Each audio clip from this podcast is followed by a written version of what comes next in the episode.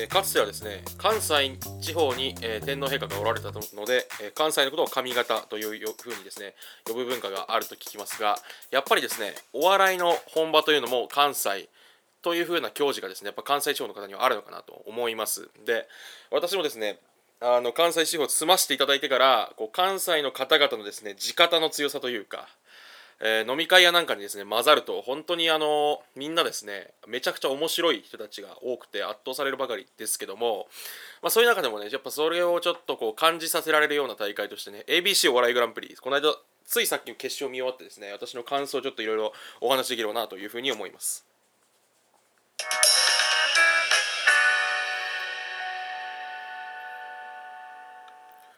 えー、MC がそのこれっていいよね。今回はですね、えー、ABC お笑いグランプリっていいよねという回でして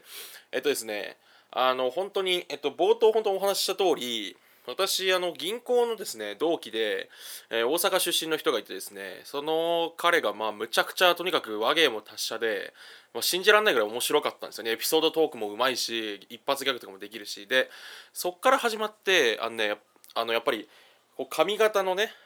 で大阪は笑いの中心って言ったりしますけど大阪出身の人の男性ってですねやっぱかなり地方が強いんですねお笑いの。なんて言うんでしょうでそのなんかクラスとかで引っ張ってきたと思われる方とかはやっぱそのボケの手数も多ければ話の持ってき方とかもうまいし何ですかねそのみんなそこの島田紳介さんみたいなエピソードトークの喋り回しができるというかねこの基礎的なお笑いの素養が高いなというのもよく感じさせられるんですけど、まあ、そういう延長戦の中でですね ABC お笑いグランプリ先ほど見終わりましたと。でですね、これはその結果はまあある程度ネタバレになってもいいと思うんで言うとまあその結構ですねあのやっぱ大阪の賞レースやなという結果になったんでなりましてで率直に言うと私は今回の結果も全く納得してないんですよね。全く納得してないんですけどでもなんか分かるなってことがあったんでそのことについてちょっとお話ししたいなと。でえっと先に大会の総論みたいなことをお話しさせていただいてその後にネタの各コンビで気になった私が好きだったネタの話をしたいなと思っています。で2部構成のうち後半が特にネタバレ要素が強いのでえっとまあその ABEMA とかに加入すればですね ABC お笑いグランプリ見れるんでぜひ見てほしいんですよね本当に。でその ABC お笑いグランプリは、えっと、10年未満のねコンビしか出れないっていうことでその何て言うんでしょう。もし m 1が昔のままの形式だったらっていうイフストーリーとしても見れるというかね感じがあるのでえー、非常にですね、なんて言うんでしょう、こうフレッシュな人たちがたくさん出てて、あの面白かったんでね、ぜひ見たい、あの見てほしいんですね、本当におすすめです。はい。なんで、ABEMATV に加入していただいて、多分見れると思うんで、まあ、他もなんかある、見る方法あるのかもしれないですけど、まあ、それ、ちょっとイリーガルな感じもしてくるんで、よくわかんないですけど、えー、そういうね、あのぜひ機会があれば見てほしいなというふうに思っています。でですね、大会全体の総論から申し上げますと、まあ、後々ね、そのネタの格論みたいなところでも申し上げ、ともつながって、リンクしてくるんですけど、ダブル東が優勝したんですが、私は結構ですね、あのかなり審査結果には疑問を持ってますね、正直。で、あのさやかが m 1グランプリで、あの2位だった時にさやか優勝やろみたいのって関西地方に住んでる私からするとねあの西の出身の人ってみんなさやかさやかって言ったんですよでそこにやっぱその何ていうんですかね、まあ、文化の違いがを感じるわけですよね。でそれがそのまあ何でしょうだからそのお互いねあの意見がぶつかるような形というか意見をこう交換できるような感じになればいいなと思うんですけど、まあ、私からするとやっぱりそのなんですかねこう話少し長くなっちまって恐縮なんですけどあのオールザッツ、えー、漫才じゃなくてオールザッツ漫才でいいのかな？えっ、ー、とっていうこう年末関西でしかやってない番組とか見てたりとかあとはその何ですかね関西地方で放映されてるバラエティ番組とか見るとやっぱあの関西ってこうお笑いの形みたいななんか一個ボケの型を作ってそれを繰り返すっていうこのお決まりのところをみんなで待ち構えてでなんかこうそれに対してハハハみたいなこうなんか待ち笑いみたいなところとか繰り返しみたいなところ多分美学がすごいある人たちだと思うんですよね。でそれは実際そのお笑いの形式としてオールザッツとか見てたりとかそのバラエティ番組見てると感じるところででみんなそういうの好きなんだろうなと。でそれはやっぱ大きく後ろ側にはその吉本新喜劇っていうねあのものがそのみんなにすごい親しまれていてお笑いの一つのこう教材みたいになってるからなんだろうなって思うんですよ。でだからそのそれこそロングコートダディとか日本の社長とかってコント見たらやっぱりか西の漫才西のコントやなと思うわけですよね私なんかからすると。こうなんですかねこう似た形をこう繰り返すというかね。ででこうベタな感じで展開するっていう。でそのねあのなんでしょう。でそういうことで西のお笑いのレベルが高いのは分かるんですけどこと漫才に関してやっぱ保守的だなって見えてしまうんですよね。でダブル東が出てきた時にあこいの人たち多分点数高いなと思ったんですよ。パッと見て。なんてですか？であのいつものお決まりのあの関西の漫才師の方がやってるその千日前の駅前でなんとかかんとかみたいな NGK がとか始まって来たよと思って。これだよと思って私関西のこと好きなレベお笑い関西のお笑い好きなんですけどなんかその西の地元ネタ入れてたら関西の客が笑うみたいなねあったりとかあとはまあ言ってみたら正統派なんですよね。ちゃんとこういろいろ喋りで展開しててでこうね西の漫才っていうのは一つの物語とかテーマに対してこう大喜利的にズバンズバンズバンって切れこう細切れになった笑いじゃなくてこう本の筋の上でちょっとずつこう変化をつけて笑わせるみたいなことがこう求められる漫才とかストーリー性が求められる漫才みたいなのが美しいみたいな多分文化だと思うんですけど、まあ、ダブル東はまあまさしくそういうねなんかキャッチの人腹立つねみたいなところからちょっとこう掛け合いの笑いみたいななんですかねあ可愛い顔とか言ってみたりとかしてるとこからあもうこれ多分これは関西の人の漫才やと思ったんですよ。見てて。でですねその C ブロックの予選やっぱで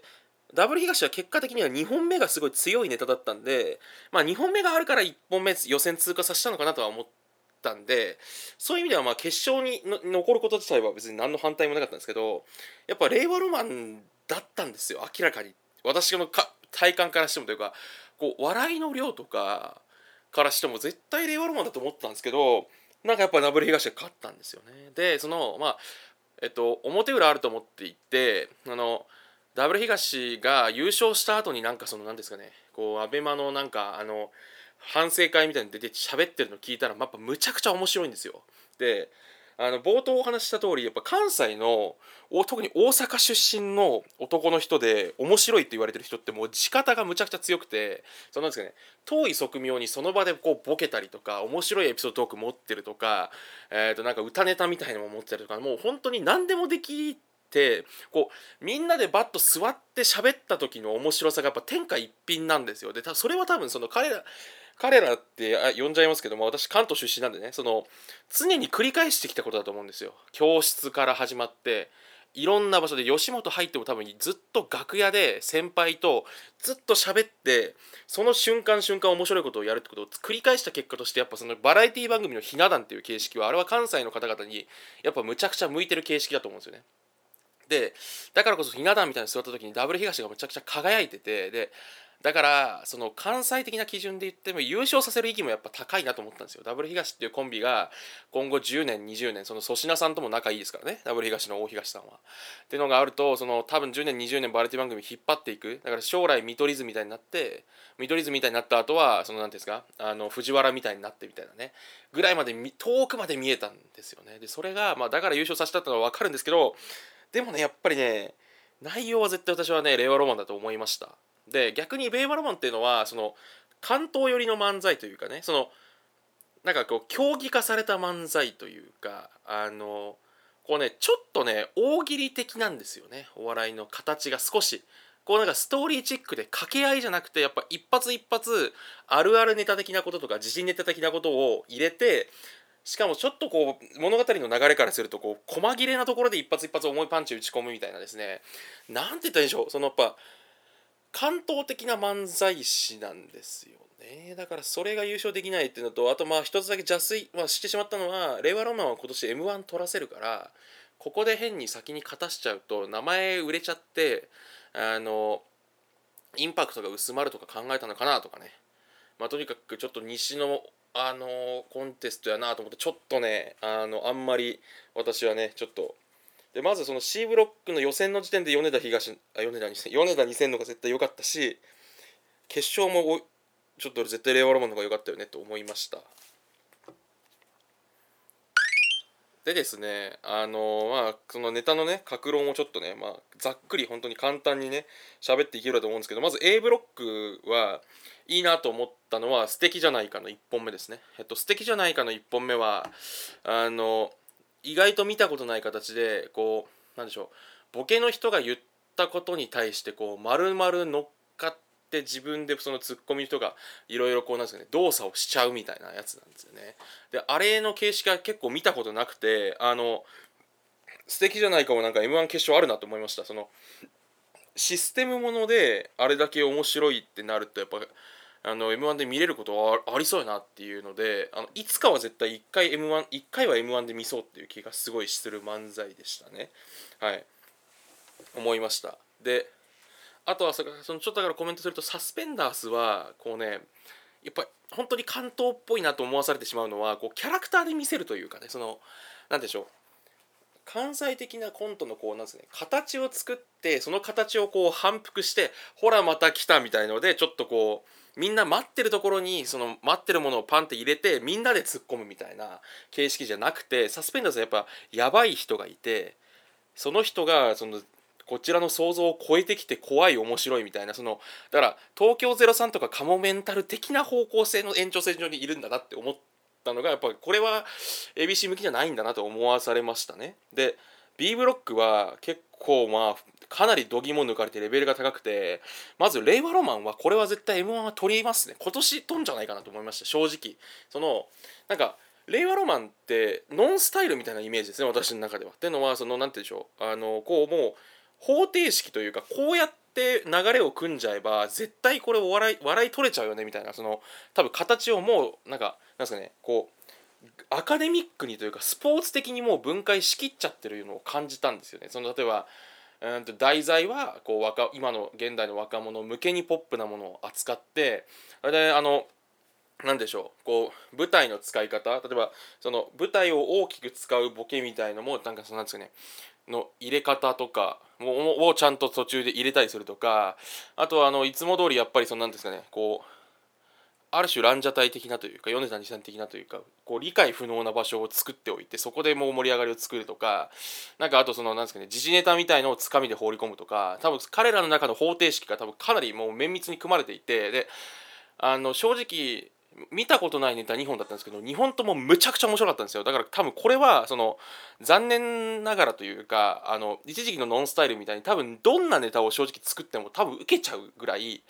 もう今の今の世の中の漫才の心理に近いなと思ったんであの令和ロマンはですね、えっとまあ、今年とか決勝一発目で行った年にそのそのままぶんどるんじゃないかなと思うレベルの高さでした。で本当に長くなってしまって恐縮だったんですけど、えっとね、一番今大会で衝撃を受けたのは友田俺さん。えっと、早稲田大学の現役の4年生でピン芸人の方でこの人はちょっと、まあ、別で友田俺っていいよねという回をちょっとねその友田俺さんの他のネタをの動画とかを見て撮りたいと思ってるんですけどえっとちょっと驚かされたのはあのまだ若干223歳の大学4年生でデビュー8ヶ月の人が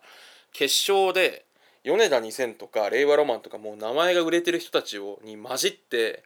あのめちゃくちゃボケ数の少ない歌ネタみたい歌ネタフリップネタみたいなのをやったんですよ堂々と。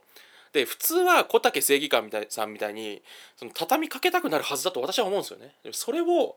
あえてこうボケ数をこう抜いていくっていう度胸とか胆力でしかもこうまあもちろんまだあの洗練されきってないのかなと思わされるとこもありつつも堂々としてるんですよ。振る舞いが全然なんかこのステージの重みみたいなことに飲まれてない感じがしてその時点で大物感というかなんですかねその舞台にこう立つ上での何かの才能みたいな度胸みたいなのがあるんだなと。でネタの中身もえっとね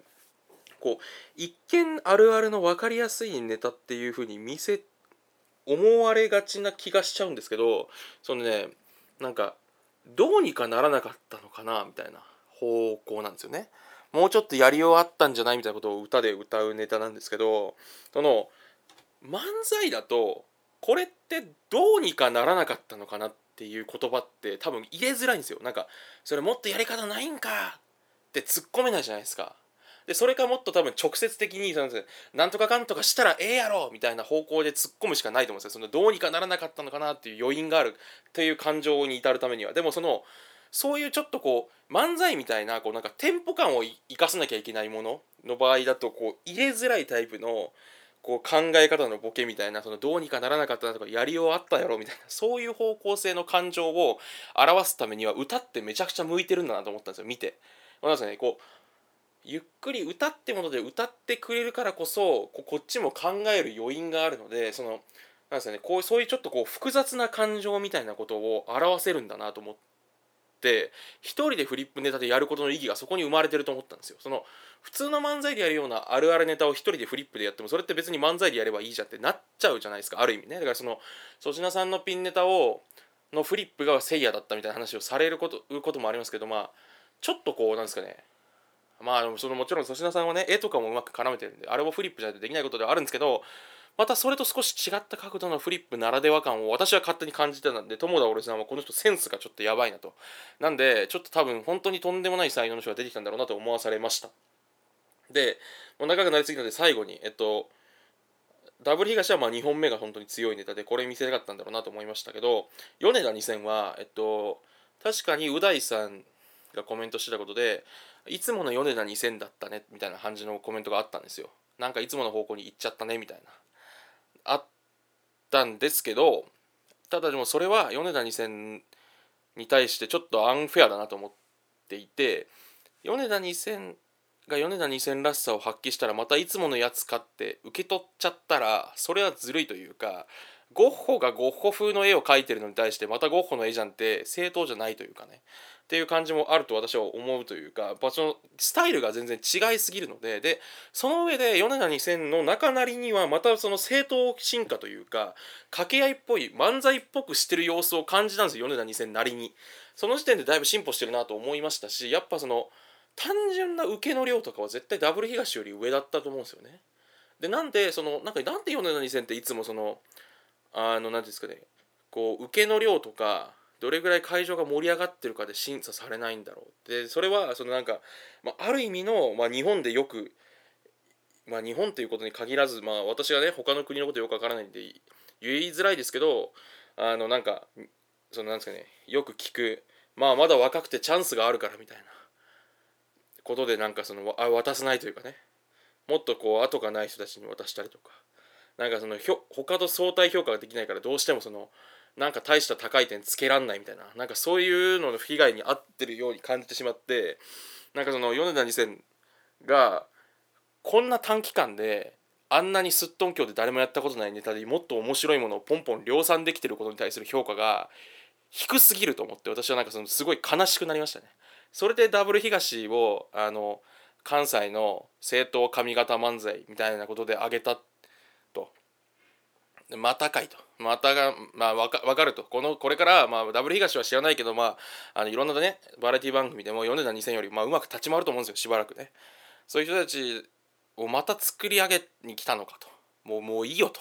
いや、もういいよ言い過ぎましたね。もういいやと、いや、もう、あえて言いたくなるぐらいですね。またやってんのかと思うような感じをちょっとね、あの抱いてしまいました、正直。というのが、まあ、感想でしたね。はい。なんで、ダブル、米田2000で多分ぜひ見てほしいなと思いました。えっ、ー、と、今回長すぎたんですけど、以上です。明日。